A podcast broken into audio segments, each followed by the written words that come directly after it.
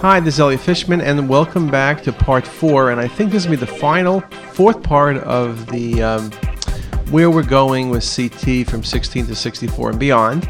And that's appropriate then to have the last part talk about cardiac CT. And I have a number of lectures on CTisus that we've done over the last four or five months that have been on cardiac CT. So I'll try not to uh, really repeat what I've said before, but I'll try to make some highlights, particularly since we're speaking about visualization. And uh, again, we've spoken before about how cardiac CT truly has gone from 4 to 16 to 64 and now multi detector or multi source CT. So we recognize that we've gone from a possibility to a study that now is routinely done in clinical practice. We recognize how well we see the heart using a range of rendering techniques. And here's just a uh, example of volume rendering showing you the left main coronary and LAD and a little bit of the right on the second image. What I want to show you and something to think about is one of the things most of us do not use are some of the tools that relate to lighting and enhancement of detail on 3D imaging. And what I mean by that is I'm going to show you the same image. So here's a set of images of the heart. And let's look at the second image, the image on your right. And what I'm going to do is I'm showing you the LAD in circumflex, and I'm showing you the uh, the ramus intermedius, but I'm simply going to change the lighting. And look what happens when I change the lighting model. Look how you accentuate the difference in the vessel and its 3D visualization. And I'll change it again two more times. And you can see, depending on the lighting model, we see things better or not as well. And the lighting model will change different features in the image. It will not make them incorrect. That's not what I mean. But it'll change how well we see them. And think about just the root of the aorta versus the coronary arteries as I go to another set of images. Again, reflection is changing, the whole rendering is changing. And we're not redoing the patient or rescanning, but look how nice in this image the uh, patient's coronaries look. So again, he has four images, the exact same data set, simply changing the lighting model. Look how different they look. So you really want to think about the things we can do by changing opacity, for example, by changing the lighting model. It's also important to recognize, as we've spoken before, that when you do any type of rendering, if you don't do it well, you can create all sorts of issues. Again, the variability between users is something that's not spoken about all that frequently. Here's a patient, for example, with a left coronary. The LAD looks perfectly normal and is perfectly normal. But look what happens if I render it a little bit incorrectly. Look at that significant stenosis you can see in the vessel on your right. So it's how I show the information. So if I gave you the image on the right, you might say there's a significant stenosis. And yes, you can say this looks artifactual on that image, but I can give you varying degrees of that. Here's four sets of images looking at the same vessel, looking at that same potential stenosis. So, again, very important. It's also important to recognize something we've commented on before that you need to look at things in multiple perspectives. So, if you want to look at the right coronary, look at those axials, it's critical. Look at the 3D. Look at it with a grayscale display from anterior or inferior, or look at it again with a color map. Then use your curve planar reconstructions. Use the computer center line for tracking the vessel. Lay that vessel out. Rotate that right coronary artery. Really get stupendous visualizations because only by looking at all of the images do you recognize pathology in many cases, and it helps prevent overcalling disease because if there is a stenosis present on one view, it should be present on multiple views. We recognize the importance of the right visualization, in this case, where the right coronary comes off the LAD, the importance of being able to visualize that by selecting a range of visualizations, by interacting with the data sets to get the perfect visualization where you see the right coronary coming off the left cusp. And again, it's a very important visualization concept. We need to be very, very careful about these techniques.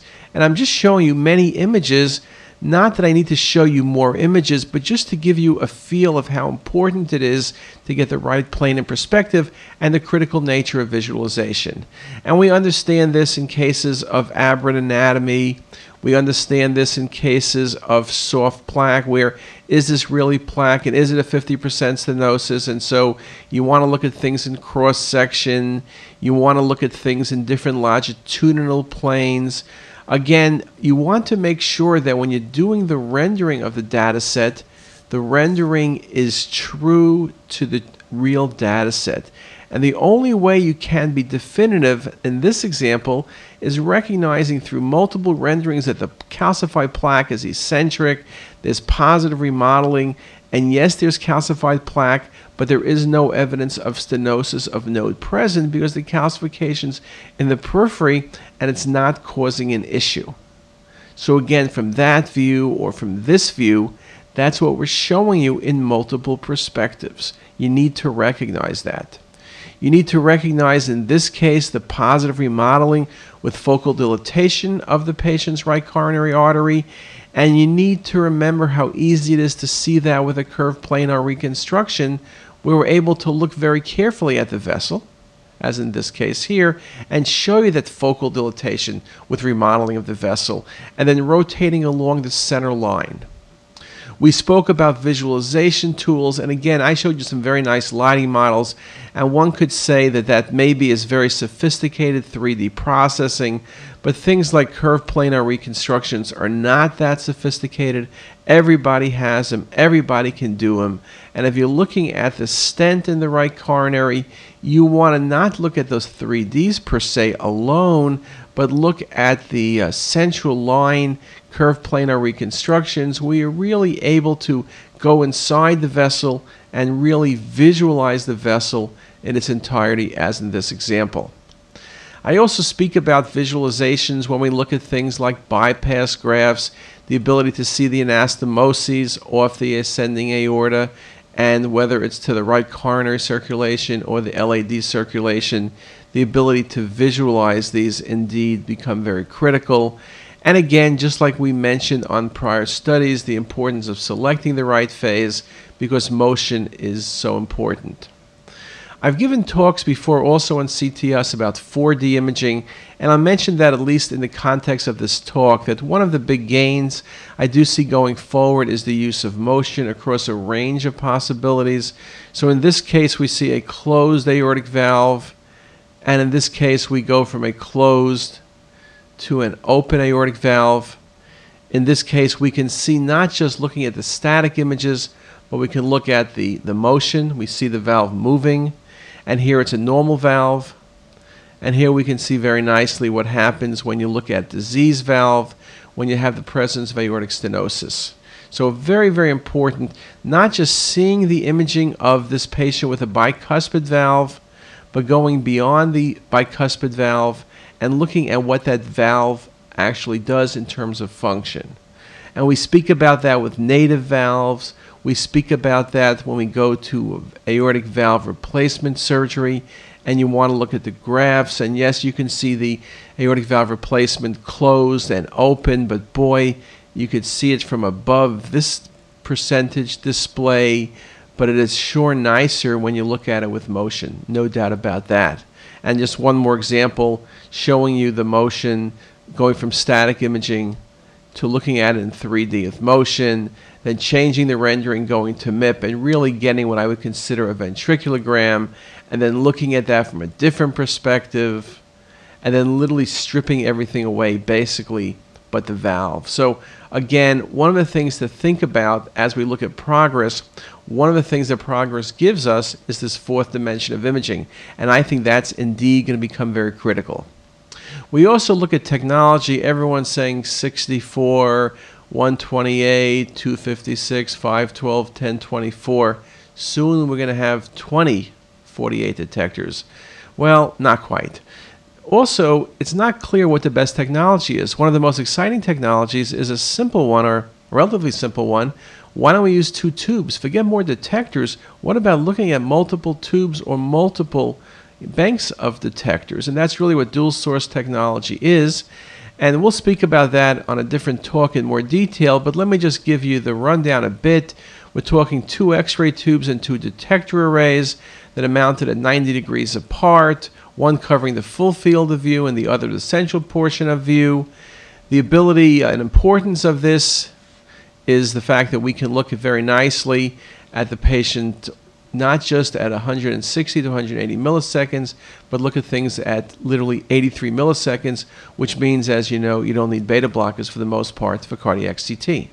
And you can see on this next slide in this nice schematic, basically going from a 165 millisecond resolution, going from that for a half scan to where you go with a dual source and you go to 100, not 165, but you go to half that, you go to 83 milliseconds. So again, this is the technology. Again, you want to argue what technology is better.